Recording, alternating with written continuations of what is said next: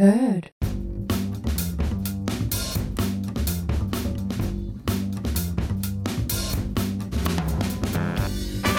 No niin, tervetuloa! Ootko koskaan miettinyt podcastin pariin, missä taas kaksi kovan luokan keittiöpsykologiaa on asian äärellä? Kyllä, nyt ollaan mietitty, että miten ollaan hyviä ihmisiä. Me ollaan löytynyt valtavasti vastauksia. No todellakin ollaan.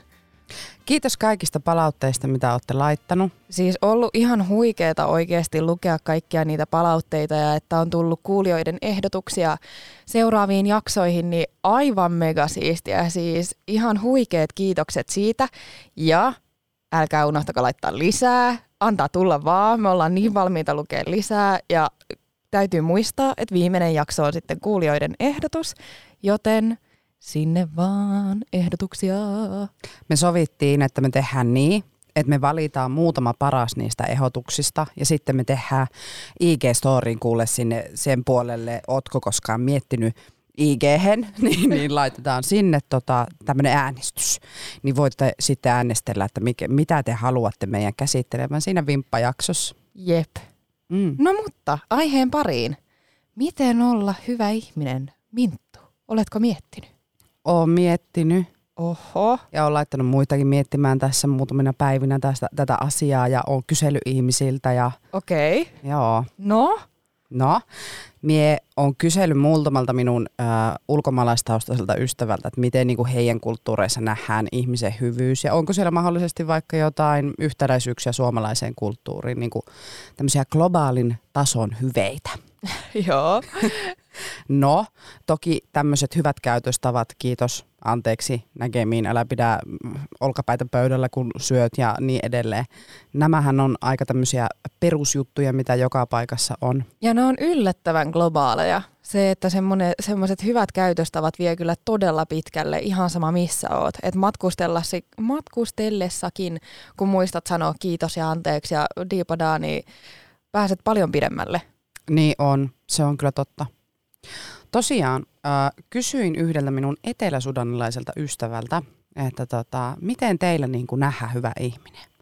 Niin hän samantien nosti tämmöiset, meillä kuule on sillai, että hyvien ihmisten luona käy paljon vieraita. Ja jos on joku perhe, missä kukaan ei koskaan vieraile, niin se on outoa. Ja niissä on niin kuin jotain mätää sitten.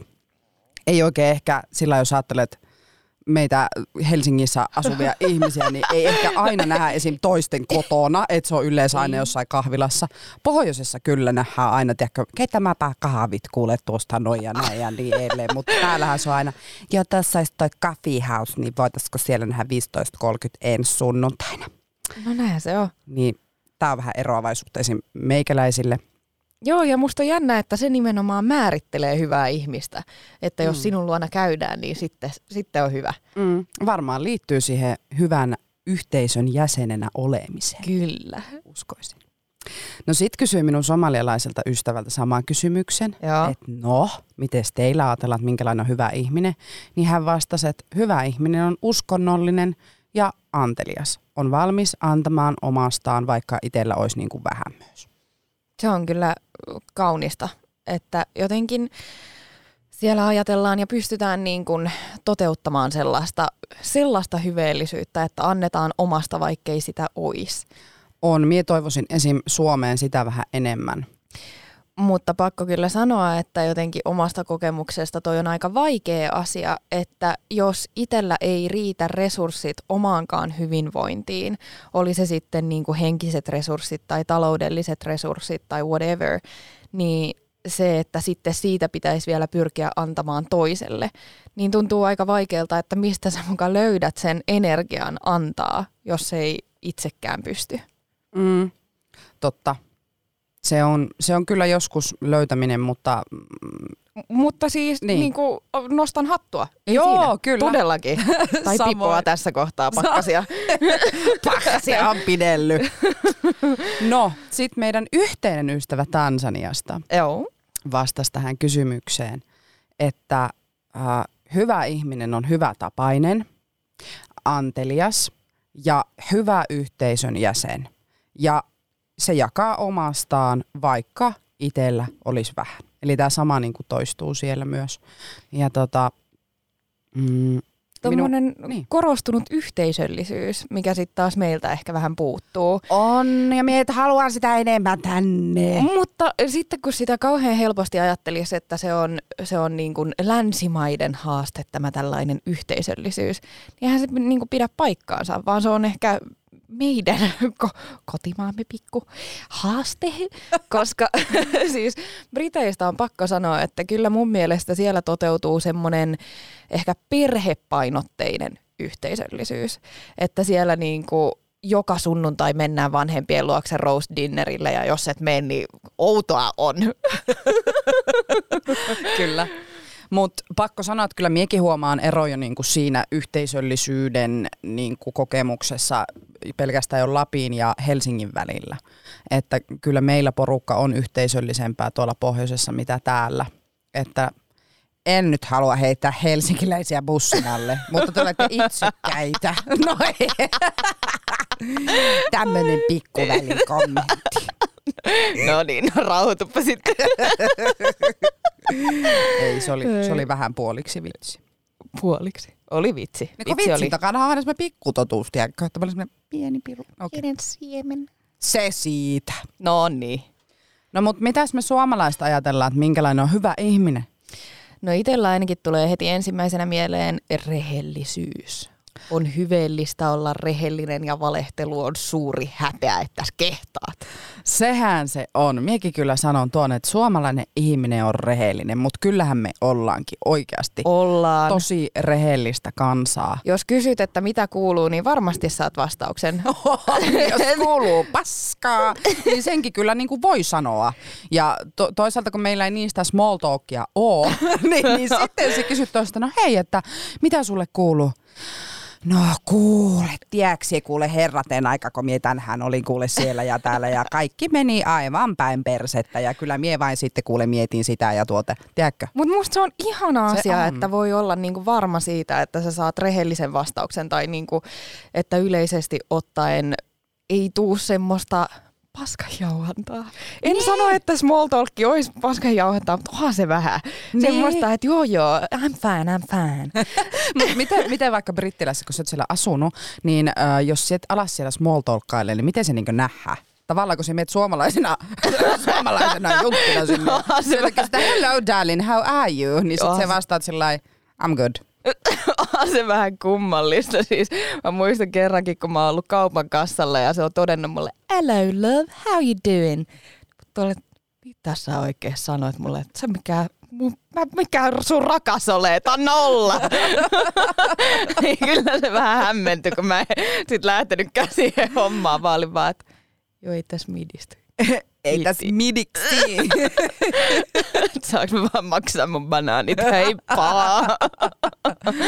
Joo, on tuo kyllä. Siis, jos oikeasti meilläkin joku Prismassa sanoisi tolleen vaikka, että heippa rakas, joku kaupan kanssa, tiedätkö? Niin sitähän katsottaisiin sillä, että mikä sulla on? Mitä sä oot vetänyt? Et sitä ei kyllä ehkä nähtäisi ehkä hyvänä ihmisenä, vaan ehkä vähän tärähtäneenä jopa. No todellakin. No okei, jos mulle sanoisi joku, että heippa rakas, niin olisin sillä what? Mutta kyllä minä soittaisin sulle ja olisin sillä, ne arvaa mitä kävi kiva juttu. No nimenomaan. Mutta oishan se aivan helkati outo. No mutta onhan se ja muutenkin se semmoinen rakkaussanan viljely joka suuntaan. Että kun sanotaan heippa, niin se on love you, niin sit sä oot silleen, että ei. Ei, älä kuluta sitä turhaan. Et rakasta. Yep. Rakasta on iso sana. Se on suuri sitä sana. Tarkoittaa. Kyllä, ei sitä voi vain sanoa. Joo, me suomalaiset kyllä nähdään semmoinen just, että jos sie, siis tiedätkö, että sä sanot puolituntemattomalle ihmiselle vaikka Suomessa, että minä rakastan sinua, niin suomalainen on sillä, että bullshit! Et rakasta! Mikä homma? Minä rakastan minun äitiä ja isää ja minun aviomiestä, mutta en nyt herratena. Kyllä mulla tulisi aika nopea takavasen. Nähänpä sitten joskus. Mutta Suomessa kyllä niinku, hyvän ihmisen määritelmä myös kulminoituu aika paljon semmoisen moraalisen tekemiseen ja työmoraali tulee olla kova ja reipas ja rehellinen. Kyllä, joo. Että mennään kuule suomalainen sisu kuule läpi harmaan kiveä ja tyhjästä ei kitissä. Joo. Vähän semmoinen niin kuin meillä minusta nähtäisi semmosena, että... hyveellisenä. Kyllä. Joo. Mm. Ja myöskin se, että et ole kauhean liian äänekäs, etkä liian niin kuin tämmöinen, mikä tämä on, kupliva. Onko sulla nyt jotain omia piruja kerrottavana? Ei, en ole ikinä ensin kuullut semmoista kommenttia sillä lailla, Minttu, onko sulla kaikki aivan hyvin, kun mietin... Olet oma itsesi. Olen oma itseni. Mm. Minua on kutsuttu muumihahmoksi muun muassa aika usein, sketsihahmoksi. Miksi ikinä? No, sitä kyllä vähän olet. Niin, eikö ole ihanaa? On ihanaa, mutta me on vaan yhteys minun sisäiseen lapseen. Herranen aika, antakaa minun olla. Tämä oli nyt viesti kaikille. Tämä oli viesti. Minä antakaa Mintun olla. Oh my god. Aika hyvä. Aika hyvä. Että. Ai. Niin, että miten olla hyvä ihminen? Palataanpa aiheeseen. Yritetään taas kaikki langat käsiin. Missä mentiin? Nyt on langat käsissä ja langan päät on kyllä hukassa, mutta ei siinä se. That's life, I think so at least. Joo, mutta suomalaisessa kulttuurissa reipas ja rehellinen ja en sanoisi ehkä pidättäytynyt, mutta semmoinen muiden huomioon ottaminen kohteliaalla tavalla, että sä et tavallaan mene iholle ja kysymään, että mitä sä teet, mitä sulla kuuluu tyyppisesti, vaan että sä annat tilaa ja käyttäydyt kohteliaasti. Ja... oot vähän semmoinen harmaa viiru vaan siellä. Muiden harmaiden viirujen keskellä. No niin. No niin, nyt ollaan taas. Mulla on aika vaikea, että sulla on harmaa viiru, mutta it is what it is. No niin, it is what it is. No. Sitten jos mennään tämmöiselle vähän modernimmalle tasolle siinä, että minkälainen on hyvä ihminen, niin hyvä ihminenhän on ihan hemmetin ekologinen. Ei lennä, ei syö lihaa, kävelee, pyöräilee, mieluiten konttaa, mutta ei käytä lentokonetta, laivaa, eikä mitään, mikä käyttää jotain fossiilisia polttoaineita. No näinhän se on. Siis tämä on oikeasti kysymys, minkä mä oon vähän kamppaillut, että jotenkin tulee semmoinen kuluttajan tuska siitä, että nyt minun täytyy olla ekologinen ja ympäristöystävällinen ja luonnonmukainen ja ei tätä. Mulle iskee semmoinen tuottajan. No niin. No, yhtäkkiä minusta tuli tuottaja. Kuluttajan stressi. Sitä minä tarkoitin. Sama. Että tavallaan vaikka sitä pyrkii olemaan aika tietoinen niistä tuotteista, mitä ostaa, niin et sinä aina kerkeä sitä kaikkea researchia tehdä tai kaikkea tietoa haalia. Niin sitten kun sinä teetkin jonkun ostopäätöksen, missä ei nyt ehkä ollut kaikista vihrein valinta, niin se tuska. Nyt minä olen tehnyt väärin ja olen huono ihminen ja nyt ilmasto saastuu ja minä olen syypää. Kyllä, on tuskaa toisinaan, jos ootkin vahingossa sinun kauppakoriin ottanut kuubalaisia omenoita suomalaisten sijaan. Ei, hele Kattina, mä olin Kuubasta, ei täältä Lauttasaaresta. Mutta siis joo.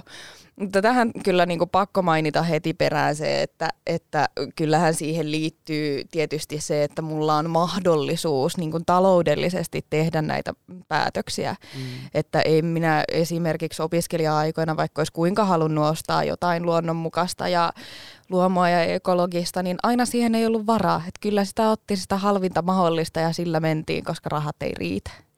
On. Kyllä itsekin just mietin tuota, että vähävaraisten ihmisten kanssa, koska luomu on kuitenkin vielä tänä päivänä kalliimpaa, entä semmoinen niin kuin massatuotettu tuota ruoka tai vaate, mitä ikinä. Tai kosmetiikka. Niin, tuota, en ihan lähtisi ehkä vähävarasta ihmistä, niin kuin ehkä se ensimmäinen asia siinä kohtaa ei ole se, että mie otan stressiä siitä, että ostanko nyt kuupalaisia omenoita vai suomalaisia tomaatteja vai porkkanoita Espanjasta, tiedätkö? Niin, tai niin syynäämään, että nyt sinä olet huono ihminen, kun et ostanut niitä suomalaisia porkkanoita, et tässä kehtaa. Jep, kyllä minun mielestä nämä kulutusvalinnat pitää sillä tavalla liittää kontekstiin myöskin, että jos itse tämmöisenä keskituloisena suomalaisena aina ostaisin jotakin, tiedätkö, halvinta mahdollista ja en yhtään välittää siitä ekologisuudesta, niin no, siihen voisi kiinnittää enemmän huomiota, mut niin. Niin. Onneksi on itsellä se mahdollisuus, mutta en kyllä lähtisi ketään niin kuin heittää bussialle sen vuoksi, että ei sit ole, varsinkaan jos ei sulla ole mahdollisuutta. Niin. Ja onneksi sitä niin kuin ainakin omasta lähipiiristä saa aika paljon informaatiota siitä, että mikä on nyt hyvä niin kuin tuotevalinta. Että mä oon ainakin ihan pirun laiska. Malautmeitsi on laiska. Niin nyt tehdä sitten ennen kauppareissua jotain researchia, että mitä rasvaa minun kannattaa ostaa ja minkä omenan minä sieltä kaupasta otan, niin oi tuska ja turmio iskis. Niin onneksi sitä informaatiota saa lähipiiriltään, että olen siinä mielessä onnekas, että sitten kun kaveri vinkkaa, että tuota kannattaa ottaa, niin minä selvä, mitsen minä otan. Mutta joo, mikähän mun pointti oli? Mulla oli joku pointti tässä. Unohtu. Meni. Hyvä pointti oli. Sain kyllä kiinni, mitä tarkoitit. No niin, aiku kiva. Että kavereita on hyviä, jotka kertoo sulle, että ne ja älä ostaa kuubalaisia omenoita, vaan osta suomalaisia. Joo. Just näin. Joo. Mutta on joskus vähän paineistettua se, että jos oot vaikka siellä kosmetiikkaosastolla ja no itse suurimmaksi osaksi käytän niinku luonnonkosmetiikkaa ja mitkä on tämmöisissä ekologisissa pakkauksissa tehty jostakin sokeriruokosesta se pahvi ja näin edelleen. Tämä oli se mun pointti. Nyt mä muistin sen. Siis, se, että onneksi Suomessa on kuitenkin tällaisia markkinointilakeja, jotka säätelee sitä, että mihin tuotteeseen saat minkälaisen leiman pistää. Että sä voit luottaa siihen, että jos siinä on se ympäristöystävällinen leima, niin se oikeasti sitä tarkoittaa, että sitä ei saa siihen niin kuin noin vaan pistää. Kyllä. Se oli se muu pointti. Jep. Joo, se on kyllä hyvä että niinku, en tiedä miten männä vuosina, jos oletan, että tuota ei ole niin hyvin säädelty, että minkälaista ekoa sitten on muka ollut, että kun vaikka ei olekaan ollut ehkä niin ekoa, niin sitten on ekoolla vähän markkinoitu. Mm. Niin se on kyllä tärkeää. Ja minusta on hyvä, että koko ajan mennään siihen suuntaan, että niinku enemmän siihen panostetaan ja enemmän myös niinku tuotantoketjut joutuu olleen läpinäkyviä ja ettiin ekologisia tapoja tuottaa niiden tuotteita. Sehän on ehdottomasti hyvä asia, koska tämä meidän maapallo ei kauhean kauan jaksa tällä minulla. No näin. Sillä loppuu keuhkot ja järki. Eikä ole mikään ihme täällä. Täällä me syntiset vain lentelemme ja syömme naudanlihapihvejä ja herranen aika sentään kuulee. Oi stressi pukkaa. Nyt kyllä pukkas. Sun hikikarpaloita. Mut siis joo, ja ehkä tähän kuluttajan stressiin mun mielestä se valuu myöskin vähän semmoiseen median kulutuksen puolelle. Että mikä on semmoista hyvän ihmisen median kulutusta. Et mä yritin miettiä tätä jaksoa preppaillessa, että no mikä on sitten semmoista huonoa median kulutusta. Enkä mä nyt ehkä mitään niin kuin vedenpitävää vastausta siihen löytänyt tai saanut aikaiseksi, mutta mä jotenkin itse ajattelisin, että semmoinen hyvä median kuluttaminen on sitä, että sä myöskin avarrat maailmaasi sillä, mitä sä kulutat. Että niin kuin katsoo välillä niitä epämukavan todellisia dokkareita ja jotenkin informoi itseään sillä median kulutuksella sen lisäksi, että viihtyy. Kyllä. Siis minä katsoin just vasta sen David Attenboroughin. Oi, se oli ihana. Mikä helkatta sen nimi oli? Sen nimi, ootas nyt. Kun se The Life on Our Planet, eikö se? Joo. Kyllä. Koska se oli niinku kirje. Joo, hänen videomuotoinen kirjeensä maailmalle ilmastonmuutoksesta. Kyllä. Joo. Siis se oli tosi ihana ja niin kuin vaikka itsekin paljon pohin tämmöisiä vihreitä arvoja niin kuin omassa elämässä, niin se avarsi silti tosi paljon, mutta se oli ihanan lohduttava myös sit lopussa, että minkälaisen kuvan hän maalasi siitä, että mitä meidän tulisi tehdä ja kuinka se on kuitenkin niin kuin mahdollista, että me hyvät ihmiset miettisimme tätä meidän planeettaamme enemmän ja näin edelleen. Mutta myöskin ahdistava osissa kohtaa kyllä ja sitten just se, että jos me jatketaan tätä menoa, niin mitä tapahtuu? Kyllä pikkusen meinasi tulla tippalinssiin. Mulla tuli.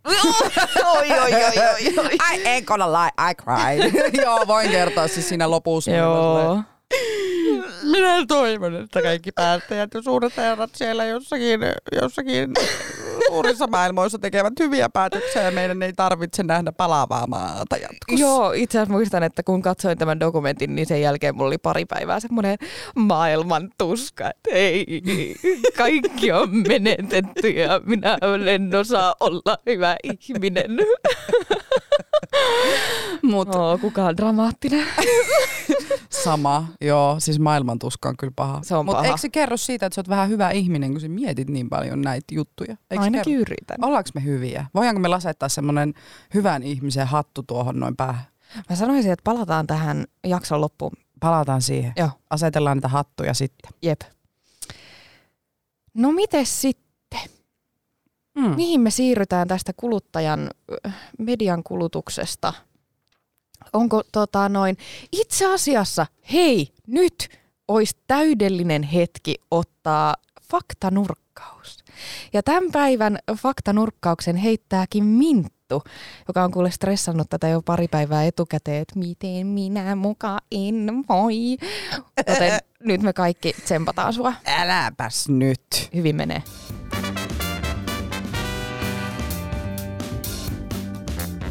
Tämänkertaisessa faktanurkkauksessa minä halusin nostaa Rutger Bregmanin Hyvän historia, joka on julkaistu vuonna 2020. Ja Rutger Bregman on siis tämmöinen historioitsija, joka on kääntänyt meidän ihmiskuvaa ihan päälaelleen tässä kirjassa, jonka hän on julkaissut. Okei. Okay. Ja Hyvän historia kääntää siis meidän ihmiskuvan niin kuin pahasta hyvään siten, että hän ruotii tässä kirjassa kaikki niin kuin ihmiskunnan historiassa tapahtuneet pahat asiat hyväksi. Tai etsii sieltä niin kuin niitä hyviä juttuja. Ja hän on sitä mieltä, että ihminen on pohjimmiltaan hyvä, mutta media on vuosia ja historiaa ja maalannut huonoa ja röyhkeää kuvaa ihmisestä. Ja tokihan on totta myöskin, niin kuin mitä itse tässä on nähnyt ja kokenut, niin kyllähän paha ja pahan ruotiminen on monesti vähän mediaseksikkäämpää. Entä sitten kertoa, että joku on oikeasti hyvä tyyppi ja no onhan edelleen. Se. Ja sitten jos sä mietit ihan arkikielessäkin, niin jos kuuluu hyvää, niin se kuitataan sillä, että no ihan hyvä. Mutta sitten jos kuuluu pahaa, niin sitten niin kun sitä lähdetään ruotimaan ja oikein kertomaan, että no mikä siellä on. Kyllä. Ja tämä Bregman otti hyvän esimerkin tässä kirjassaan niin kuin ihan alussa. Tämä Kärpästen herra, joka on julkaistu ensimmäisen kerran vuonna 1954, on tämmöinen William Goldingin kirja, joka luo varsin sykkää ihmiskuvaa. Sen kirjan nimikin jo viittaa saatanan toiseen nimeen Belzebubiin, jonka hebreankielinen muoto kääntyy sanoiksi Kärpästen herra. Ja tämä William Goldingin Kärpästen herra kertoo siis tämmöisestä lentokoneonnettomuudesta, jossa tämmöiset brittipojat haaksi rikkoutuu sinne autiolle saarelle ja loppupeleissä muodostaa siellä kaksi heimoa ja kiduttaa toisia ja niistä tulee niinku elukoita siellä saarella. Joo, se oli aika karua luettavaa, mun on pakko myöntää. Mä oon lukenut tämän klassikon joskus yläasteella ja kyllä tuli vähän kylmät väreet ja semmoinen, että onko tämä maailma näin surkia paikka? Kyllä. Ja sitten kuule Rutger Bregman itse teki semmoisen homman, että hän päätti selvittää, että olisiko tämmöistä Kärpästen herra tarinaa oikeasti niin kuin olemassa. Että olisiko tämmöistä oikeasti tapahtunut jossain. Eikö se perustu tosi tarinaan? Vai kuvittelenko? Tämä on siis fiktiivinen ihan kokonaan tämä Kärpästen herra. Siis tämä on, se on julkaistu 1954 ja tämä nyt mihin kohta mennään on siis tapahtunut 1966. Oho, so that's not possible. Okay. En tiedä, onko hän ehkä jostain muusta, en tiedä, mutta ainakaan tähän se ei perustu. Joo, niin justiinsa. No, Rutger Bregmanhan sitten kuule lähti etsimään johtolankoja, että löytyisiköhän jostain tämmöinen tarina.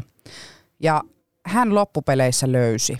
Siihen, jos joku haluaa lukea, niin siihen siis liittyy tosi paljon etsimistä ja se siis ihan sattuman kaupalla löysi sit loppupeleissä tämän oikean tarinan.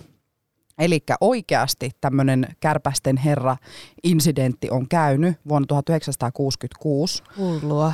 Jolloin 6 brittiläisen niin kuin sisäoppilaitoksen oppilasta siis on...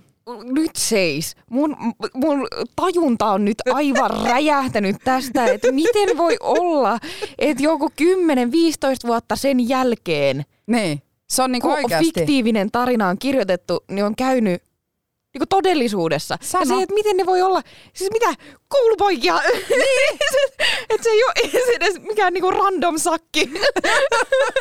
Haaksi rikkoutunut. Ja siis kun tässä Goldingin tarinassa myöskin oli brittejä. Ja nämä on oikeasti ollut brittejä.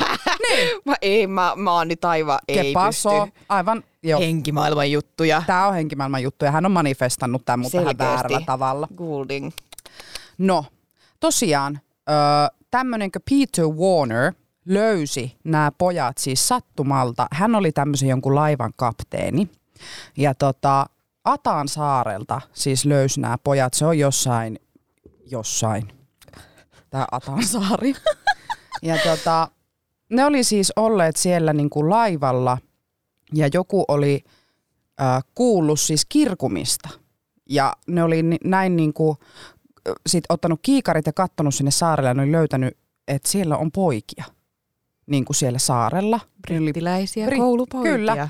Ja ne oli pitkät tukat oli kasvanut niille pojille ja sieltä sitten joku niistä pojista oli lähtenyt uimaan sitä laivaa kohti. Ja oli sillä, että niin kuin ihan virheetöntä brittienkua puhunut se poika ja sanonut, että hei, että me ollaan tämän koulun oppilaita ja me ollaan oltu täällä noin 15 kuukautta. Nämä ei ollut uskonnollisia, what the damn, että nämä valehtelevat, nämä on jotain, tiedätkö, rikollisia tyyliä. 15 kuukautta. Kyllä, ja no, tämä sitten alkoi selvittää tämä Rutger Bregman tätä asiaa, ja ei Rutger Bregman, vaan Peter Warner silloin oli selvittänyt ja soittanut sinne sisäoppilaitokseen, että onko teillä tämmöisiä opiskelijoita, ja sieltä oli tullut varmistus, että kyllä, että nämä pojat on ollut yli vuoden hukassa, että te olette löytänyt ne sieltä.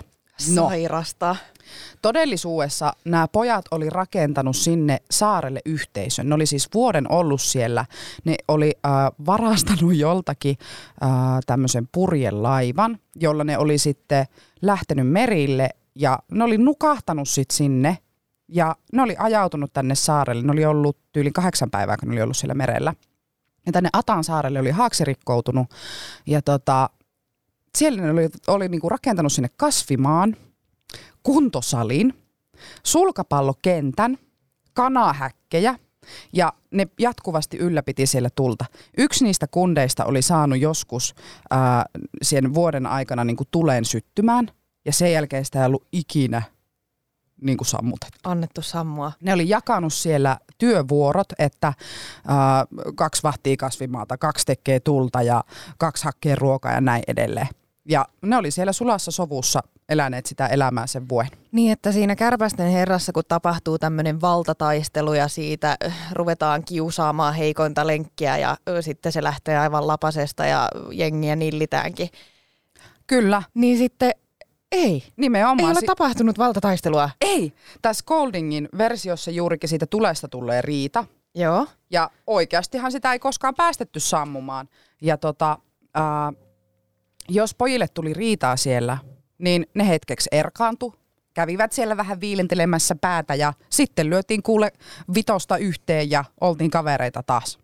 Wow. Ja sitten siellä kävi vielä semmonenkin, että yksi niistä pojista, sillä oli murtunut jalka ja ne oli sen sitten sitoneet ja ottanut sen työt ja niinku, auttaneet sitä parantuun sitä poikaa ja näin. Ihan kuule näin solidaarista ja veljellistä tarinaa on oikeasti ollut. Kyllä, ja jokainen päivä siellä pojilla oli alkanut ja loppunut rukoukseen ja lauluun. Cute. Mm. Mutta siis tämähän menee tosi samansuuntaisesti kuin se Markku Ojasen positiivisuus-evoluutioteoria siitä, että hyvä ihminen on niin kuin kannattava evoluution kannalta. Kyllä. Sellainen, joka on hyvä työkaveri ja hyvä kumppani ja niin poispäin. Kyllä. Niin heille on ollut kannattavaa olla sulassa sovussa ja solidaarisuudessa. Mm. Niin kuin koko maailmalle olisi. Niin kuin koko maailmalle olisi. Mutta minusta on aivan jotenkin supersiistiä, että tuo Bregman on löytänyt siis nämä pojat sieltä. Ihan tajutonta. Ja että tämä tarina pääsee nyt niinku päivänvaloon, koska sitä on yritetty siis silloin aiemmin joskus tuoda myös päivänvaloon. Se ei ole ollut mediaseksikästä. Se ei ole ollutkaan mediaseksikästä, mutta nyt tässä kirjassa minä uskon, että niinku... Että nyt tämä niinku saa sen chanssit jalustan. Ois. Kyllä. Mutta miten ihana esimerkki tämäkin on siitä, että se Kärpästen herra, kuinka luettu klassikko se on.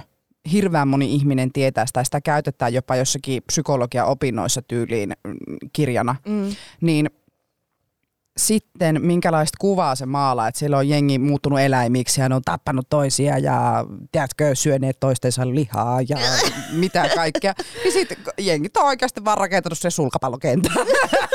Pelannut siellä sulkista ja jalista ja sillä lailla, kepäs on, ei tässä mitään.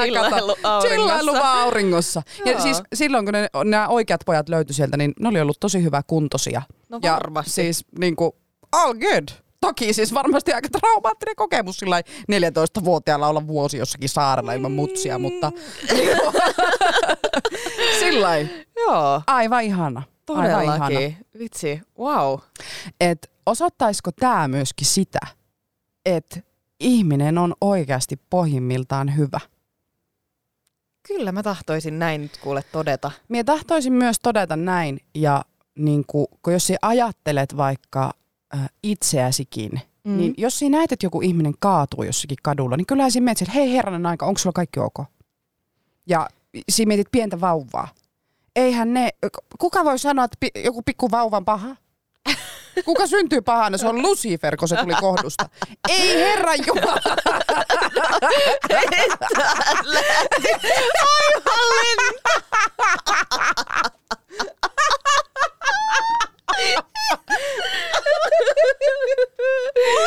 Lucifer on syntynyt. Onks kattanut liikaa Netflixiä? En ees oo, en tiedä mistä. Tiedänhän. Että tiedäthän? Tiedänhän. Kyllä, kyllä.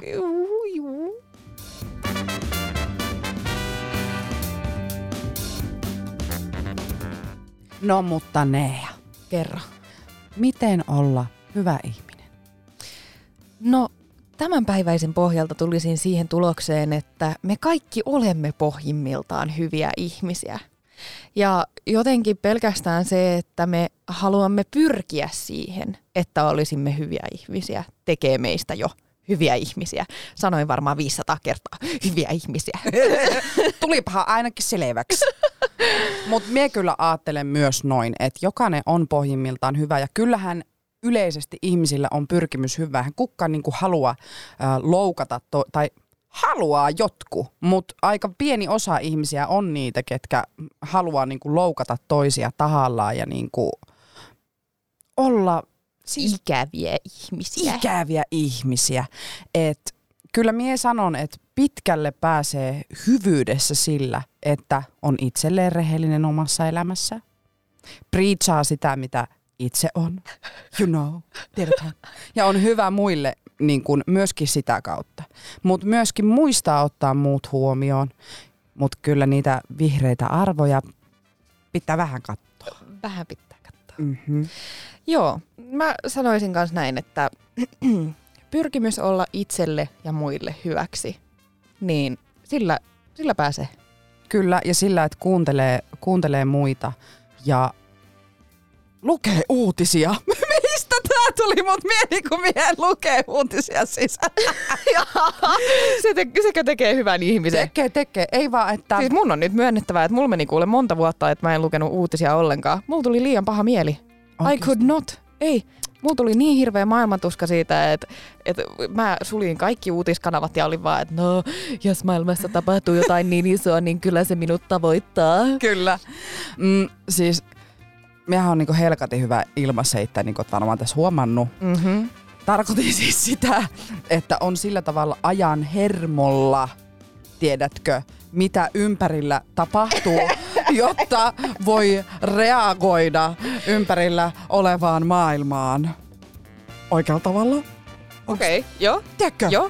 Joo, voin allekirjoittaa. Mennään tolla. Toi on hyvä. Mennään sillä. Tää oli hyvä. Näin oot hyvä ihminen. Näin oot hyvä ihminen. Ei muuta kuin ensi kertaan. Ensi kertaan. Taco adieu. Taco adieu.